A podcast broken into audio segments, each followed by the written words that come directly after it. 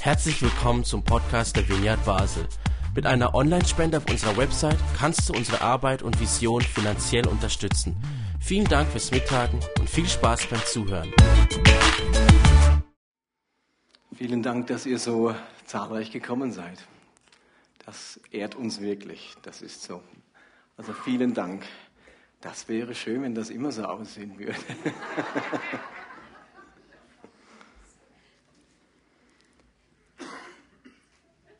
wenn man so einen Schritt vollzieht, dass man weitergeht, nach so vielen Jahren sich für etwas Neues entscheidet, dann gehen einem dabei natürlich ganz viele Gedanken durch den Kopf. So an ein paar oder, oder drei Dinge, die uns bei diesen Überlegungen wichtig wurden, an denen möchten wir euch oder ich euch heute Anteil geben. So, so drei wichtige Dinge, die uns in den letzten Monaten ähm, wichtig wurden. Und ich glaube, dass die nicht nur eine Relevanz jetzt für unsere spezielle Situation haben, die wir weiterziehen, sondern, glaube ich, für ganz viele Menschen, die sich überlegen, wie geht es für mich weiter, auch wenn keine örtliche Veränderung dabei ist. Deswegen habe ich meine Predigt Zwischenbilanz genannt.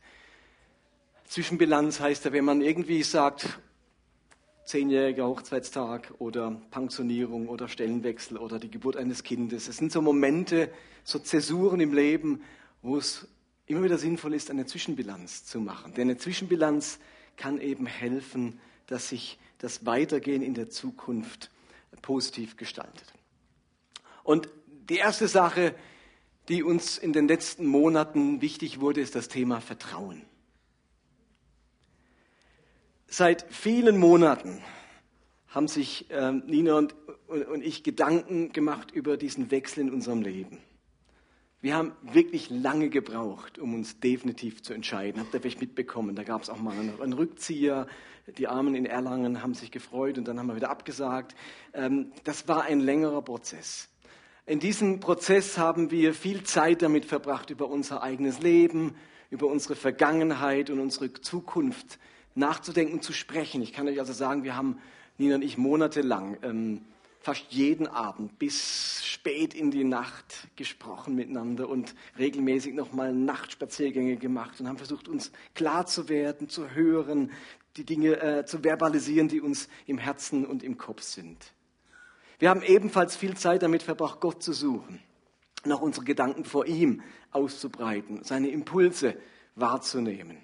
Und wir haben in dem ganzen Prozess viel Beratung in Anspruch genommen ich habe professionelle Beratung in Anspruch genommen und habe gesagt, da gehe ich mal, investiere ich noch mal ein paar Stunden, um mich zu reflektieren. Wir haben viele Gespräche mit Freunden und mit der Familie natürlich auch geführt. Ähm, wir haben Coaching bei verschiedenen Leitern und Pastoren wahrgenommen und auch so ein gemeinsames professionelles Coaching als Ehepaar. Also es war wirklich ein intensiver Prozess. Und in unserem Fragen und Ringen, wo geht's hin? Sollen wir wirklich weiterziehen? Hätten wir uns sehr gewünscht, von Gott so ein glasklares Zeichen zu bekommen. So eine eindeutige Führung. So ein Zeichen inklusive Zusatzbestätigung. So eine himmlische Vergewisserung über den richtigen Weg und die richtige Entscheidung. Und ich habe Gott ganz oft gesagt, Gott, das brauche ich auch. Also andere vielleicht nicht so, aber ich brauche diese Sicherheit jetzt. Du weißt, was auf dem Spiel steht. Du weißt, wie groß diese Entscheidung ist und so weiter. Ich brauche diese Sicherheit.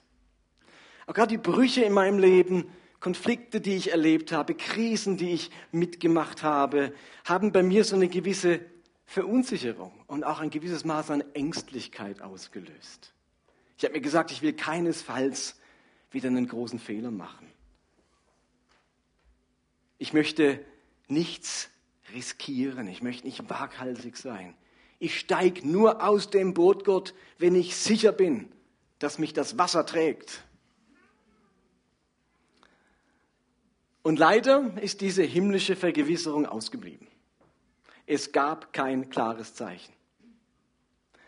Wir mussten in diesen, viel, in diesen Monaten viel mehr lernen, dass Vergewisserung das Gegenteil von Vertrauen ist. Wer sich sicher ist, der muss nicht mehr vertrauen. Wer Garantien braucht, der wagt nichts. Und wir haben gemerkt, Vertrauen wächst nur wenn es der Angst oder der Sorge begegnet. Glaube entwickelt sich im Fragen, im Zweifeln, im Suchen und auch im Finden. Wir haben in der Vergangenheit neu gemerkt, dass Abenteuer, Aufbruch, Mut und Risiko zu einem gesunden Glauben dazugehören. Nur wer aus dem Boot steigt, kann neues Terrain betreten. An Boskamp hat einmal gesagt, manchmal wollen wir größere Klarheit, obwohl alles, was wir brauchen, tieferes Vertrauen ist. Manchmal wollen wir größere Klarheit, obwohl alles, was wir brauchen, tieferes Vertrauen ist. Und als Familie sagen wir uns immer und immer wieder, wir machen uns keine Sorgen wegen dem, was schiefgehen könnte, sondern freuen uns auf das, was Gutes kommen wird. Und diese beiden Sätze, die entwickeln sich zu einer Art Mantra in unserem Leben. Wir sagen uns diese sechs Sätze immer wieder und ihr könnt uns glauben, es gibt genug Tage, wo wir uns die ganz intensiv sagen müssen und andere Tage, da haben wir den Eindruck, wir haben die in der Tasche, wir haben die geschrieben, die Sätze so. Und, und an anderen Tagen fühlen wir uns weit weg davon. Aber das gehört zu diesem Prozess des Vertrauenlernens. Das ist eine der Dinge, und vielleicht geht es euch ganz ähnlich in eurem Leben, dass ihr merkt, ihr wünscht euch Vergewisserung immer und immer wieder. Aber was es braucht, ist Vertrauen. Vertrauen, dass unser Gott einen guten Weg mit uns geht. Das andere, was ganz wichtig war für uns, ist ein Perspektivwechsel. Das ist mein zweiter Punkt, ein Perspektivwechsel.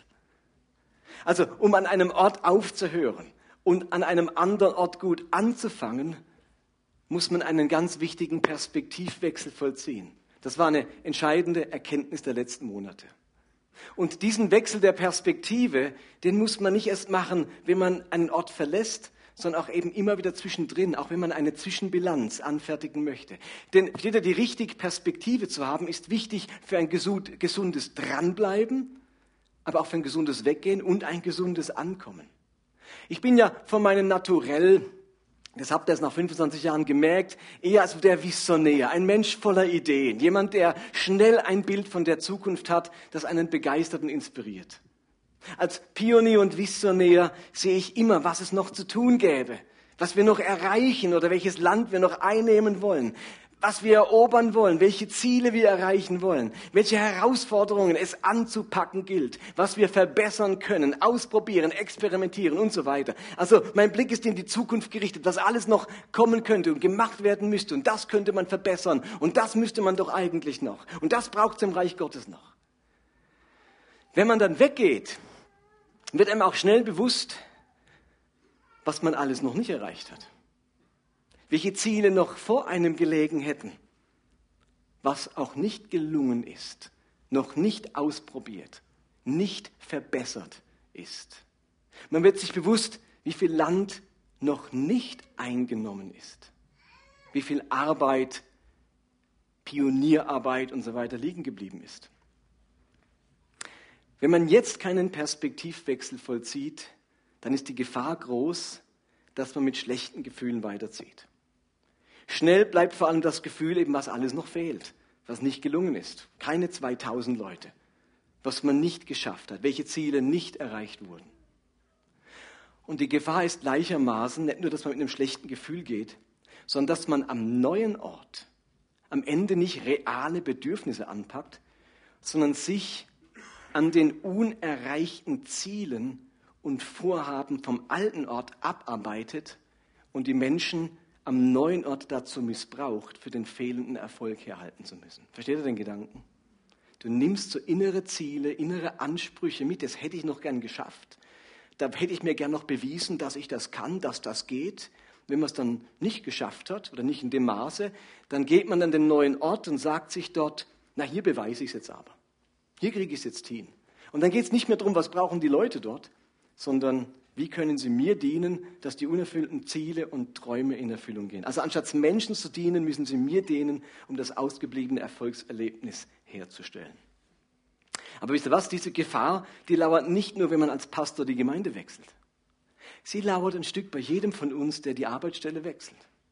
Jetzt beweise ich es meinem Chef, dem neuen Chef. Jetzt zeige ich meinen Mitarbeitern, dass ich gut führen kann, was auch immer. Sie lauert, wenn ich pensioniert werde. Auch da nimmt man eine ganze Portion an Karrierewünschen oder sonstigen Dingen mit in die Pensionierung. Sie lauert diese Gefahr, wenn ich meine Ursprungsfamilie verlasse, um eine eigene Familie zu gründen. Was glaubt ihr, wie viele unerfüllte Wünsche und, und, und, und Ziele man dort in die neue Familie mitnimmt? Sie lauert, wenn die alte Ehe zerbrochen ist und eine zweite Ehe beginnt. Diese Gefahr lauert, wenn ich von einer Gemeinde in die andere Gemeinde wechsle. Sie lauert, wenn sich Beziehungen verändern und neue Freundschaften zustande kommen. Überall ist die Gefahr, dass ich Erwartungen vom Alten, unerreichte Ziele, innere Träume mitnehme, ohne zu schauen, ob sie am neuen Ort relevant, gewünscht und passend sind. Und so arbeite ich mich nach der Scheidung am neuen Ehepartner ab und er muss dafür herhalten, mir endlich das Gefühl zu, mitteln, zu vermitteln, doch ein guter Ehemann oder doch eine gute Ehefrau zu sein. Und so arbeite ich mich an meiner neuen Familie ab und sie müssen herhalten, mir endlich das Gefühl zu vermitteln, dass Familie etwas ganz Problemloses, Harmonisches und Beglückendes sein kann. Und ich arbeite mich an der neuen Gemeinde ab und sie muss dafür herhalten, mir endlich das Gefühl zu vermitteln, dass ich gebraucht, willkommen, begabt, wahrgenommen und geliebt bin. Und das sind ja alles keine schlechten Ziele. Die Frage ist nur, arbeite ich mich daran ab im Kontext dieses neuen Umfeldes? Ich habe dann vor allem nämlich mich, meine Träume, meine Ziele und mein Glück im Blick. Und darum braucht es immer wieder und besonders bei einem Neuanfang, bei einer Zwischenbilanz, einen Perspektivwechsel. Es braucht, was meine ich jetzt damit mit Perspektivwegwechsel? Äh, es braucht eben auch den Blick zurück. Den Blick auf all das, was gelungen ist. Auf all das, was bereits erreicht wurde. Auf das Land, das man eben schon erobert hat. Auf die Ziele, die man umsetzen konnte auf die Werte, die man vermitteln konnte, auf die Liebe, die man schenken durfte, auf den Segen, den man erlebt hat und weitergeben durfte. Und dieser Blick zurück, dieses Feiern dessen, was schon gelungen ist, das Würdigen, was man schon erreicht hat, die Dankbarkeit für die bisherigen Erfolge, all das braucht es nicht erst, wenn man weggeht, sondern auch während man am selben Ort, im selben Job, in derselben Ehe, in derselben Familie, im selben Beziehungsumfeld, in derselben Gemeinde unterwegs ist, um gesund und fröhlich weiterzukommen. Und deswegen braucht es unbedingt diese dankbare Zwischenbilanz. Das ist dieser wichtige Perspektivwechsel. Bei diesem Perspektivwechsel und dieser dankbaren Zwischenbilanz hat mir die Geschichte von Mose und Josua im Alten Testament enorm geholfen. Sehr unerwartet erscheint Gott diesem Mose und spricht folgende Worte zu ihm. Exodus 3, Vers 8. Ich bin gekommen, um sie, also das Volk Israel, aus der Gewalt der Ägypter zu retten und sie aus Ägypten zu führen in ein schönes, weites Land, in ein Land, in dem Milch und Honig fließen. Nun geh, denn ich sende dich zum Pharao, du sollst mein Volk die Israeliten aus Ägypten vorführen und so weiter. Mose bekommt in diesem Moment einen doppelten Auftrag. Zum einen das Volk aus Ägypten zu führen, aus der Gefangenschaft, aus der Sklaverei heraus. Und der andere Auftrag ist, sie in, das, in dieses verheißene Land, in ein neues Land, ein Land, in dem Milch und Honig fließen, hineinzuführen. Also ein doppelter Auftrag. Das Volk Israel herausführen und in das neue Land hineinführen. Und Mose hat ja erst ganz große Bedenken. Er hat sich ja mit Händen und Füßen gewehrt. Er hat gesagt, Gott, das kann ich nicht und ich habe eine schwerfällige Zunge, ich kann nicht reden und werden die mich akzeptieren und äh, das haut alles nicht hin, Gott, das geht nicht. Und dann gibt es ein langes Ringen zwischen ihm und Gott und am Schluss kommt ihm sein Bruder Aaron zu Hilfe und er lässt sich darauf ein, auf diese doppelte Aufgabe. Mose steigt sozusagen aus dem Boot und lässt sich auf dieses Abenteuer ein. Und jetzt zieht er los den Blick immer nach vorne, das Land vor sich, in dem Milch und Honig fließen, immer vor Augen, während das Volk immer wieder hängen bleibt, stehen bleibt und sich nach den Fleischtöpfen Ägypten sehnt. Und am Ende ist Mose 120 Jahre alt und merkt, dass er sterben muss. Und im Angesicht des Todes muss sich Mose Folgendes bewusst machen. Er hat nur die Hälfte dessen, was Gott ihm aufgetragen hat, erfüllen und verwirklichen können. Ja, er hat es geschafft, dass das Volk Ägypten verlassen hat. Sie wurden befreit und erlöst aus der Sklaverei. Dieser Teil des Auftrages ist gelungen. Aber weder er noch irgendeine Person aus dem Volk hat einen Fuß ins verheißene Land gesetzt. Das liegt immer noch vor ihnen. Der zweite Teil von Gottes Auftrag steht noch aus. Der hat sich noch nicht erfüllt. Und Mose muss mit dieser Bilanz leben, vielleicht äh, viel mehr sterben können. Steht ihr, wie, wie wird sich Mose gefühlt haben, der am Anfang sowieso sagte, das haut sowieso nicht hin, ich kann das nicht. Dann lässt er sich drauf ein, steigt aus dem Boot und am Ende muss er sich bewusst machen, nur die Hälfte ist gelungen. Wir stecken immer noch in der Wüste und jetzt sterbe ich. Wie lebt sich's damit? Ganz ähnlich war es bei Josua, dem Nachfolger von Mose. Er übernimmt jetzt von Mose den ausgebliebenen, die ausgebliebene Erfüllung des zweiten Auftrags, nämlich das Land, das, das Volk ins verheißene Land zu bringen. Also sein Auftrag war es, die Bewohner des Landes Kanaan zu vertreiben und dem Volk Ruhe und Sicherheit zu verschaffen. Es heißt in Josua 1, Vers 1, als Mose gestorben war, sprach der Herr zu Josua, mein Diener Mose ist tot, nun wirst du Israel führen. Befiehlt dem Volk, sich für den Aufbruch fertig zu machen. Ihr alle werdet den Jordan überqueren und in das Land ziehen, das ich euch gebe. Jedes Gebiet, das ihr betretet, gehört euch. Dein Leben lang wird niemand dir standhalten können, denn ich bin bei dir, so wie ich beim Mose gewesen bin. Ich lasse dich nicht im Stich. Nie werde ich mich, wende ich mich von dir ab. Sei mutig und stark, denn du wirst das Land einnehmen, das ich euren Vorfahren versprochen habe und wirst es den Israeliten geben. Also eine coole Zusage, oder? Also wenn Gott einem sowas sagt, dann denkt man sich, jetzt kann nichts mehr schiefgehen.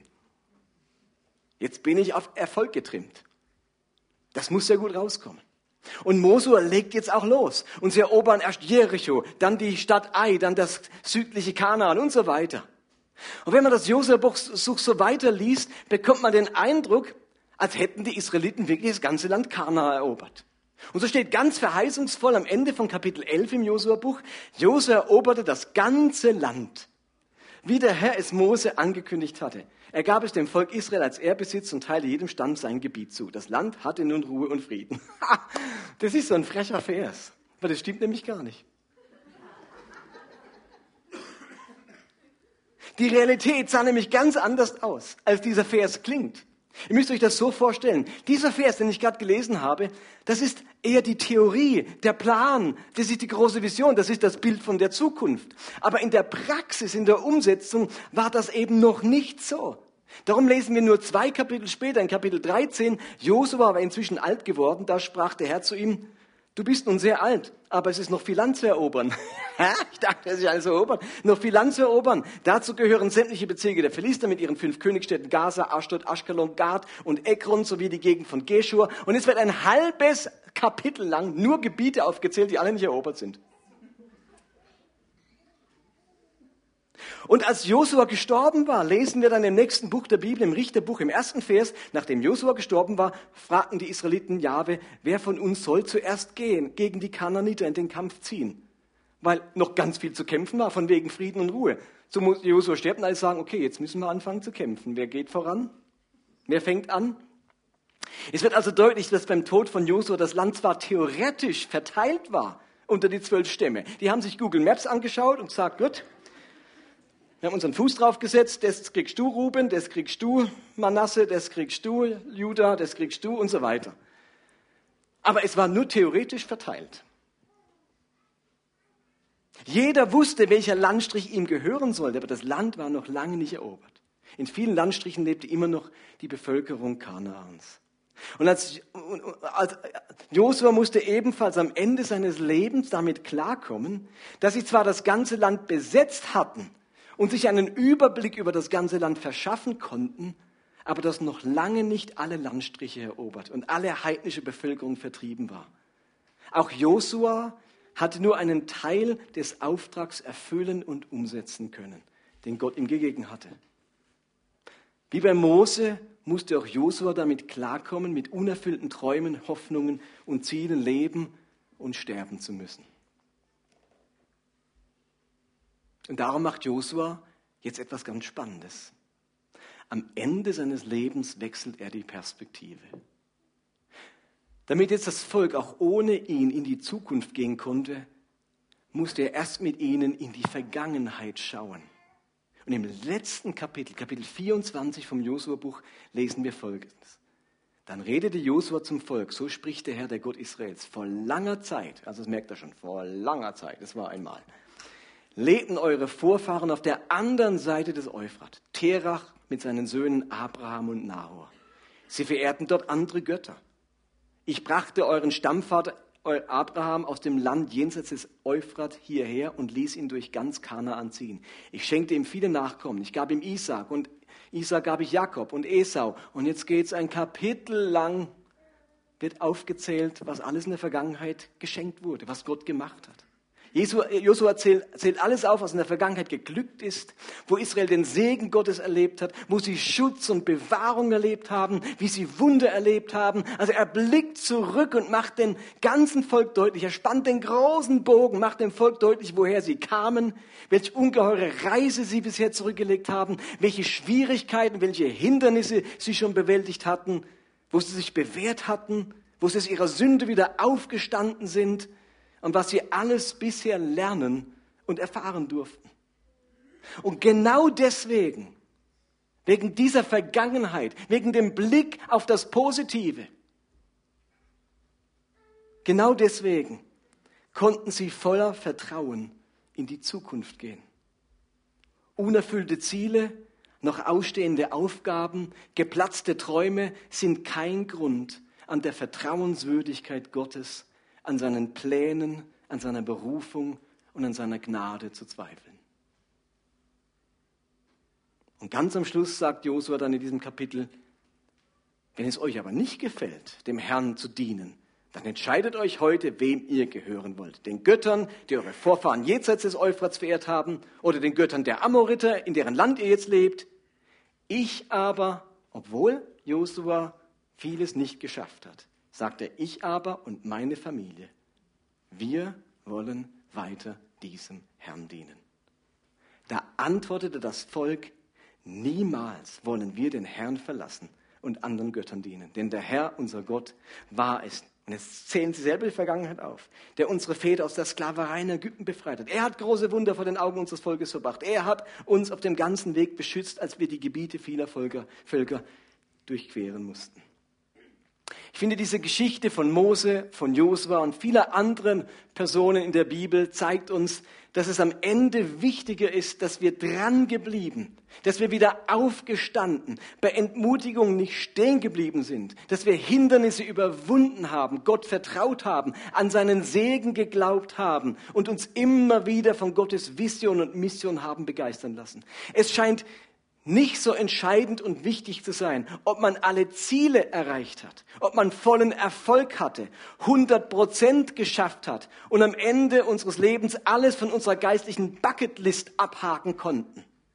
Das scheint nicht so entscheidend zu sein. Winston Churchill sagte einmal, Erfolg ist die Fähigkeit, von einem Misserfolg zum anderen zu gehen, ohne seine Begeisterung zu verlieren. Und von einem unbekannten Verfasser stammt der Satz, Erfolg heißt einmal mehr aufstehen, als man hingefallen ist. Lieben, Mose und Josua haben gut geendet, auch wenn sie nicht alles vollendet haben. Es gibt nämlich einen, der hat gesagt, es ist vollendet. Ich glaube, das ist die entscheidende Perspektive, die uns allen helfen kann, zielgerichtet zu bleiben optimistisch zu bleiben, nach vorne zu blicken und uns konsequent aufs Ziel zuzubewegen. Du brauchst diese Perspektive, wenn nach 20 Jahren deine erwachsenen Kinder aus dem Haus gehen und du sie nicht mehr unter deinem Dach oder deinem Einfluss hast. Du brauchst diese Perspektive des Zurückblickens und sehen, wie treu Gott war inmitten deiner Ehekrise, wenn du dir vor allem bewusst bist, worin du versagt hast und was auch miteinander nicht gelungen ist. Und du brauchst diese Perspektive nach deiner Kündigung, wenn man jüngeren Mitarbeitern mehr zutraut als dir oder am Ende die Umsätze nicht mehr gestimmt haben. Und du brauchst diese Perspektive, wenn die erhofften Kinder oder die, der erhoffte Ehepartner immer noch nicht in Sichtweite sind. Und du brauchst diese Perspektive, wenn du pensioniert wurdest und die Phase von Karriere und beruflicher Produktivität hinter dir liegt. Dann brauchen wir diesen, diese positive Zwischenbilanz. und ermutigt, weil Gott treu war, in die Zukunft zu gehen und gleichzeitig uns nicht an allem abzuarbeiten, weil es okay ist, wenn nicht alle Wünsche in Erfüllung gehen. Und das Letzte, das Dritte, was uns in diesen Monaten wichtig wurde, ist das Thema Wachstum. Es gibt einen Vers im zweiten Buch Mose, eben im Kontext von dieser Wüstenwanderung, der nochmal ein, ein weiteres Licht auf die Frage von Eroberungsgeschwindigkeit und unserem Verwirklichungspotenzial oder dem Verwirklichungspotenzial unserer Träume wirft. Der Vers steht in 2. Mose 23, Vers 37. Dort heißt es, habt ihr vielleicht noch nie so wahrgenommen, den Vers. Ganz spannender Vers. Den Völkern, zu denen ihr kommt, werde ich Angst und Schrecken einjagen. Aus lauter Verwirrung werden eure Feinde Hals über Kopf vor euch fliehen. Aber ich werde sie nicht alle auf einmal vertreiben. Sonst ist das Land menschenleer und öde. Und die wilden Tiere vermehren sich so sehr, dass sie euch schaden. Ich werde die Bewohner des Landes nach und nach vertreiben, bis euer Volk so groß geworden ist, dass ihr ganz Kanaan in Besitz nehmen könnt. Das ist doch ein interessanter Vers. Da haben wir auf der einen Seite diesen mächtigen Gott, der könnte mit einem Windstoß das ganze Kanaan leerfegen. Und dann haben wir diese gebrochenen Menschen mit ihren beschränkten Fähigkeiten. Und Gott lässt sich auf dieses Miteinander ein. Der sagt sich, komm, machen wir kurz einen Prozess mit den Kanaanitern. Haben die verdient?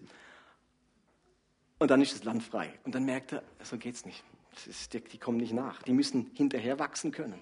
Die müssen nachwachsen können. Das braucht ein, ein Miteinander. Ich muss mich auf ihre persönliche Geschwindigkeit einlassen. Also das Volk musste mit der Größe des eingenommenen Landes mitwachsen. Also ihr zahlenmäßiges Wachstum entschied über das Maß der Eroberung. Ihr Wachstum als Volk definierte ihr Potenzial. Ich wage es einmal, das auf unser Leben zu übertragen. So mancher meiner Träume ist noch nicht in Erfüllung gegangen, weil es mir noch an persönlichem Wachstum fehlt. So manches Land konnte ich noch nicht einnehmen, weil ich selbst noch nicht nachgewachsen bin. Und ich glaube, damit schützt Gott uns und mich auch vor Überforderung und den Fallstricken des Stolzes und der Versuchung. Versteht, versteht das richtig? Es geht überhaupt nicht darum, sich Erfolg bei Gott durch Leistung zu verdienen. Es geht vielmehr darum, dass Gott sehr darauf bedacht ist, unsere Wirkung und unseren Charakter miteinander synchron zu halten. Und ihr alle habt schon erlebt, was passiert, wenn das nicht synchron blieb. Ihr alle kennt die Leute, deren geistliche oder sonstige Wirkungskraft größer war als ihr Charakter und wie am Ende alle darunter gelitten haben. Es gibt offensichtlich einen Zusammenhang zwischen meinen Träumen und meinem Charakter. Jesus kann später im Neuen Testament sagen, wem viel gegeben wurde, von dem wird viel gefordert. Und wem viel anvertraut wurde, von dem wird umso mehr verlangt. Also meine Träume und meine Ziele bringen zum Ausdruck, was ich gerne anvertraut bekäme was ich gerne von Gott bekommen möchte, was ich bei Gott erreichen möchte oder mit Gott. Und gleichzeitig verlangt das nach meinem persönlichen Wachstum, meiner persönlichen Weiterentwicklung. Also mein Weg mit Gott und die Verwirklichung meiner Träume gleichen den Etappen einer Reise. Und diese Etappen, die bezeichnen einerseits die Verwirklichung von Träumen, eine Etappe, und andererseits das Wachsen meiner Persönlichkeit, meines Charakters, auch so eine Etappe. Und diese Etappen scheinen sich irgendwie abzuwechseln. Die braucht's beide. Scheinbar möchte Gott das Einnehmen von neuem Land und das Wachstum meines Lebens und Glaubens miteinander synchronisieren. Und vielleicht geht das auch manchem von euch so, dass man tief in sich spürt, dass es das noch nicht gewesen ist. Da kommt noch etwas. Da gibt's noch ein weites Feld, das man bestellen soll. Da wartet noch Segen auf mich. Da warten noch Verheißungen auf mich. Gott hat noch mal einen Ort, an dem man das, was man geschenkt bekommen hat, fruchtbar machen darf. Aber Gott will uns eben nicht alles auf einmal anvertrauen, weil mein Herz, mein Charakter und meine Motive mitwachsen müssen. Und dieses Wachstum, das geschieht auf ganz unterschiedliche Art und Weise. Da hat die Bibel ja wunderbare Bilder und, und Beispiele dafür und Gleichnisse und so weiter. Manchmal wächst man, wenn man beschnitten wird. Also manchmal wächst man, wenn es weniger wird, wenn es kleiner wird, wenn es enger wird. Manchmal wächst man, wenn man gedüngt wird, wenn es richtig gut läuft. Manchmal wächst man, wenn man umgetopft wird. Und damit sind wir wieder bei Familie Benz.